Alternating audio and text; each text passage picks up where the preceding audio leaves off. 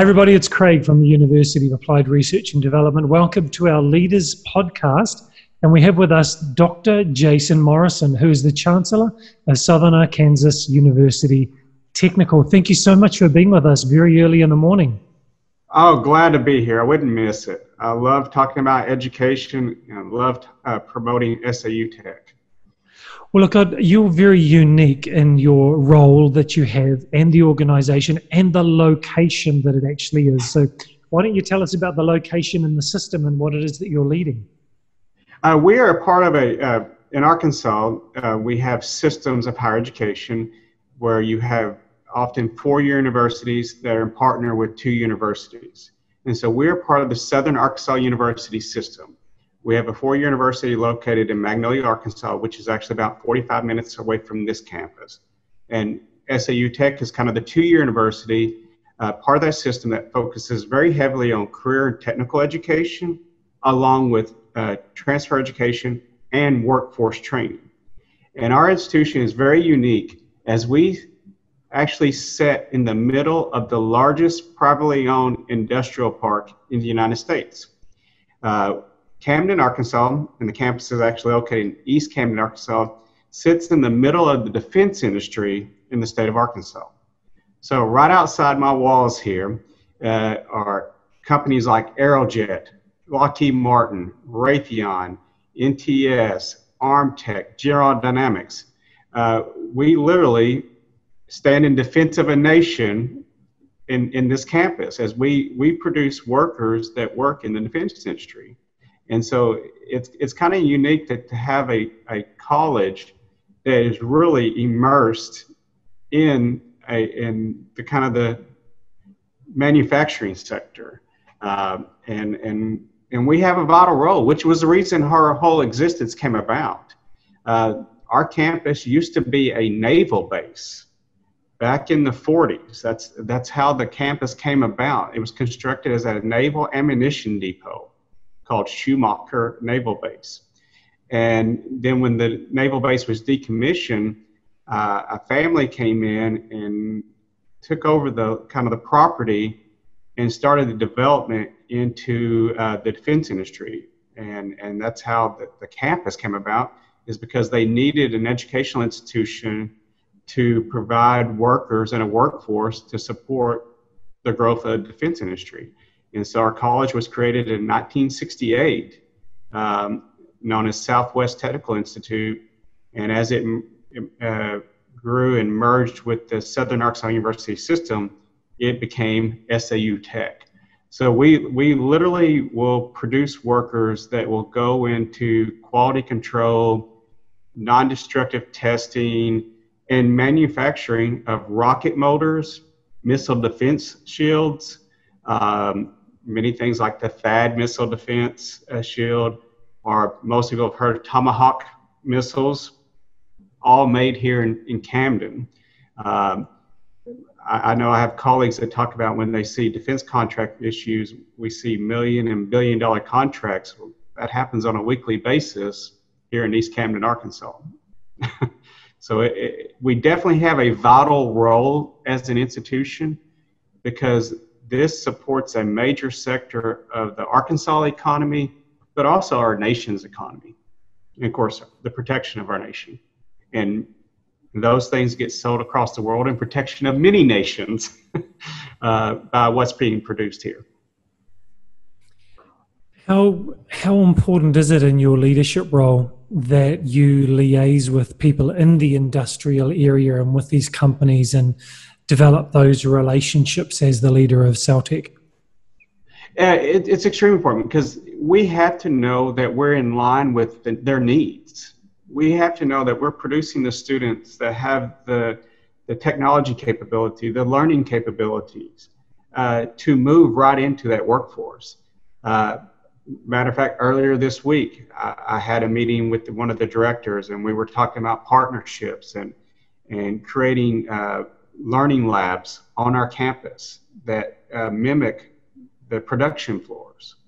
And we have partnerships uh, with, that we've already created with other industries in the park where they have actually created a learning center on our campus that we can engage in workforce training uh, to ensure that you know if they hire someone, they come to SAU Tech and we go through series different series of and different levels of workforce training to prepare them to be on the production floors because their job is extremely important. The smallest mistake um, can create havoc. And so we, we provide a lot of essential skill training uh, partnerships. We provide many levels of advanced training for after they go through essential skills, kind of continuation training to very customized training. Uh, and some of that time, sometimes that training leads to degree programs, like in the area of non-destructive testing, which is the digital X-ray of all these rocket motors and rocket parts and and and defense parts that they produce. All of it has to be X-rayed. And so we have we started a workforce training with materials donated from one of the industries, and, and it grew into students going, I would like a degree in that. And so we actually are the only school in the state of Arkansas, and probably the only one within a six to eight mile radius that has a non-destructive testing program. So those students can come in and, and learn how to become uh, X-rayers, uh, digital X-rayers, and we have some of the kind of the older school radiography as well, um, because as I was talking to one of our um, state represent- uh, state senators who served in the military, the men and women that serve in the military need to know that piece of equipment when the triggers pull, they don't hear it works and it functions. And so I try to press that upon the students that come in is this is bigger than who you are. I mean, you are you're going into a, a field of study that millions of people are counting on you to do it right and, and to care about what you're doing and have a passion for it. How challenging is it for you to switch your mind from these different industries and different requirements and maybe as you said before we started recording things that are not in your wheelhouse you know things that are different. How, how challenging is that as a leader? Well it, it's all about growth. You know here at SAU Tech we're not only a career and technical we are a transfer institution. So students that are going into business administration teacher education uh, getting that first two years of any degree uh, that they would get at a four year. You know, that is, those students are, are a little bit different than those that may go into a career technical mindset, the welding student, uh, uh, nursing student, or non destructive testing or mechanical maintenance, just kind of uh, different mindsets. But at the end, it's education. But also, we have things like the Environmental Training Academy, which is involved in training municipalities and industries, be it wastewater, solid waste, I'm a political scientist by education. Uh, well, I guess you could say solid waste and wastewater might not be too far from political science, but uh, but what I do is I, I I have to learn about it, and I want to learn about it. If I'm going to represent it, and I think you know this is something I know you're going to be visiting and, and, and sharing this with students that are going into education programs. If you're going to lead something, you need to know what you're leading. You need to be invested in it and you need to even if it's not your strength you need to learn as much as possible so you can truly be a representative of what you're you're advocating. And that's if it's the environmental academy or for us also the fire training academy. You know i go out and spend time with those men and women that are in rookie school that are learning how to put out fires and doing a night burn.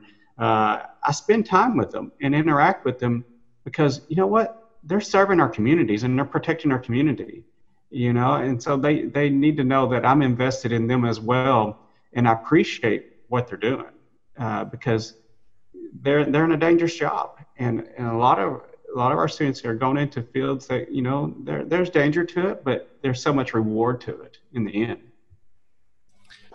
You've mentioned a couple of times in this conversation so far your appreciation and your recognition of the value that your graduates hold when they're in these positions, and I think that's that's quite unique and that's quite special, and um, people must feel that.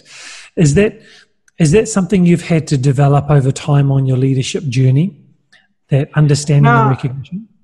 No, I think it's it's it's just my makeup. How how I was, you know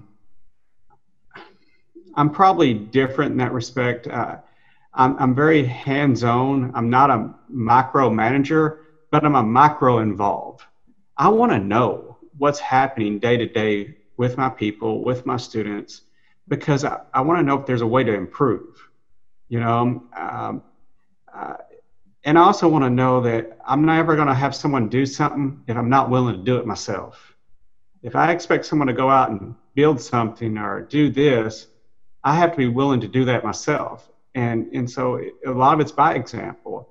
You know, uh, if I got people in the trenches that are doing something, well, I'm gonna go out there and do it with them.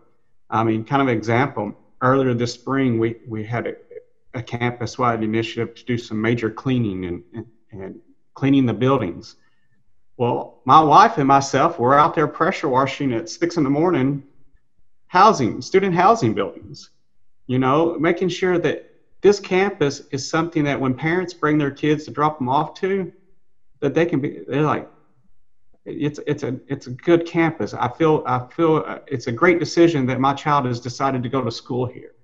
And so if you're not willing to get out there in the trenches yourself, get a little dirty, a little grimy, then then why are you doing it? You know, I mean, uh, be it if it's we're and it's a family affair. Be it if we're pressure washing buildings or or building a softball field because you know two years ago we started athletics uh, and we literally had to start from scratch and uh, and that means get out there and get involved and if it's going to be my vision to start athletics and build a softball field but i better be the first one out there in the morning working on it and um, and that's what I did, you know. And when people see that, they respond.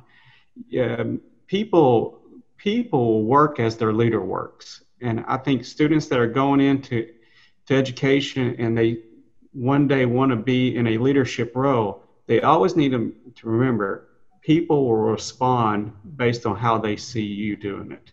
And if you're out there doing it, then people are going to get involved and they say, well, he's going to do it she's going to do it, I'm going to do it with them because that's who I want to work with. Yeah, that's great. I'd love to hear your vision for your institution going forward. Uh, always growth, growth, growth. Um, but we're a small institution, you know, and I know there will be a plateau of growth. But I, I don't want anybody that works here or I work with to ever feel like there's a limit. Um, you know, as I've been in education for quite some time now, you know, you start transitioning into that. You're you're a leader, but you're also more of a mentor and a shape, uh, that's shaping future leaders. And I, I guess I'm getting into that part of my career where I spend a lot of times focus on shaping the next group of leaders because I can't do it forever it, it is it's it is very tiring. It is very stressful, and especially in today's time with COVID nineteen impacting us, it, it, it is. So I, I spend a lot of time. You know, I want to shape that next group of leaders because I feel like my legacy one day will never be about what I accomplish, but the people that come after me and what they accomplish. That's what I look forward to one day, looking back on my career, going, because I really don't care what I do and half the time I forget the things that we have accomplished because I'm so focused on what can we do next. And that's what I try to instill in my people is, yeah, we did that. Today's a new day. What are we going to do now? What are we going to do next to push the to push the higher education forward, improve the reputation of higher education, uh, not not only inside the United States but across the world, you know. And we always got to be willing to take uh, risk and chance chances. So I'd love to see our institution grow, of course, in enrollment, but also grow in in our reach. You know, we're just not a small community college that serves just this surrounding area. We have students from all over the state of Arkansas, uh, Texas, Louisiana, Mississippi, Oklahoma. We, we've been able to start attracting students from further off uh, to come to this little institution that sits in South Arkansas in the middle of an industrial plant and lots of trees. and, and so we got to continue to focus on growth, you know, making sure our programs are meeting the needs of students, that we're meeting the needs of our industries, and that we're providing workforce training that advance the economy. I'm a true believer with the economic impact that COVID 19 has had that community colleges are going to be the, the, the flame that kind of starts the fire, starts the engine to economic regrowth. Uh, because I think we're more quick to respond based on workforce training needs. We've always been evolutionary in our nature and never kind of um, just stuck in kind of traditional ways of doing things. We've always been willing to kind of, if it has to be done different, we'll do it different. And so I think as we grow, uh, regrow economically, you're going to see the importance of two-year institutions that are both transfer and career and technical focus leading the way. And and that's going to help the four years regrow as well during this time because it's providing them a student that's already seen success. And, and I think the four-year university growth will will grow, continue, increase to grow, and we'll see growth not off the, the kind of the historic traditional population, but the population of students that started at a two-year uh, career and technical or transfer institution. So I don't anticipate us ever to not find a way to grow or find an opportunity. A lot of it's going to be different. It's going to be partnerships with industry. It's going to be partnerships with um, other universities uh, across the United States, across the world. One one partnership that I've tried to work on in the past at different institutions is partnering with a, a university in, an, in another country to provide educational opportunities and advancement so students can learn from each other. You know that there's there's multiple ways to to reach an end goal, and that you need partnerships and you need to kind of get outside of your comfort zone and experience things how other people are experienced, so you can truly kind of appreciate or see opportunities of growth, uh, growth for yourself. Um, but let's hope the enrollment grows. Uh, let's hope that uh, we can grow the economy, which leads to more growth in enrollment, and and then I think this institution will continue to prosper. Jason, in just the couple of minutes we have left, for people that are aspiring leaders, regardless of their industry, what would you say to them when they're thinking about what are the experiences that they need to build, or attitudes or competencies what are one or two things you would advise them to build? Uh, I would I would tell them uh, to always appreciate the moment that you're in. Um, I had a kind of a quick um, rise into administration. I taught. Uh, I was an instructor for 11 years. It, I, I, did not move into administration until 2011, and, and that's when I um, accepted my first dean's position. And I served as a dean for two years at my first institution, then 11 months at the second one, then became a vice president. Uh, then I served two and a half years as a vice president before becoming a chancellor. Um, I would say, I would tell students that are aspiring, make sure at each moment that you're at that you enjoy that moment and you appreciate that moment. Because I feel like um, I moved so quickly that maybe I missed opportunities of some growth, um, and and that's valuable. And so you know, understanding that you're you're at that position for a reason, and to appreciate and to learn from that position because you don't want to you don't want to go so quickly that you you wish your life away because it can go that way because uh, you know you and you reach that goal but you want to make sure that you don't miss out on a learning opportunity.